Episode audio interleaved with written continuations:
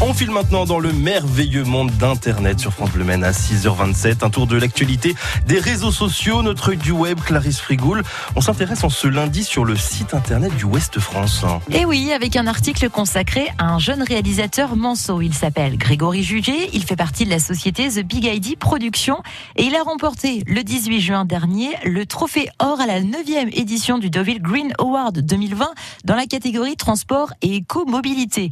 Au programme de ce festival qui récompense les initiatives favorables au développement durable, plus de 375 films en compétition venant de tout pays. Et c'est le film Mission H24, courir aujourd'hui pour demain, réalisé par ce jeune Sartois bercé depuis son enfance par les 24 heures, qui a remporté le trophée.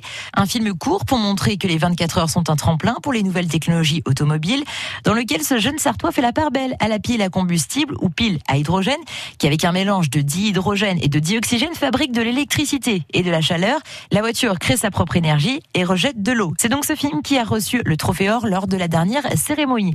Un article que vous pouvez lire donc sur westfrance.fr et qui a été largement partagé sur les réseaux sociaux et notamment sur la page de ce jeune réalisateur manceau, Grégory Jugé, avec tout autant de commentaires de félicitations. Alors forcément, on pense aux prochaines 24 heures du Mans et l'objectif, pourquoi pas, pour les 24 heures en 2024 serait de proposer à la compétition la catégorie LMPH 2G. Un article à lire qui met encore en avant nos jeunes talents du département. Et plus d'infos sur ce film Mission H24 sur lemans.org. Sachez que les 24 heures du Mans 2020 auront lieu les 19 et 20 septembre prochains. Et puis un peu avant, il y aura les 24 heures vélo, 22 et 23 août avec une équipe France Bleu Maine et France Bleu Maine est radio officielle des 24 heures du Mans vélo. France Bleu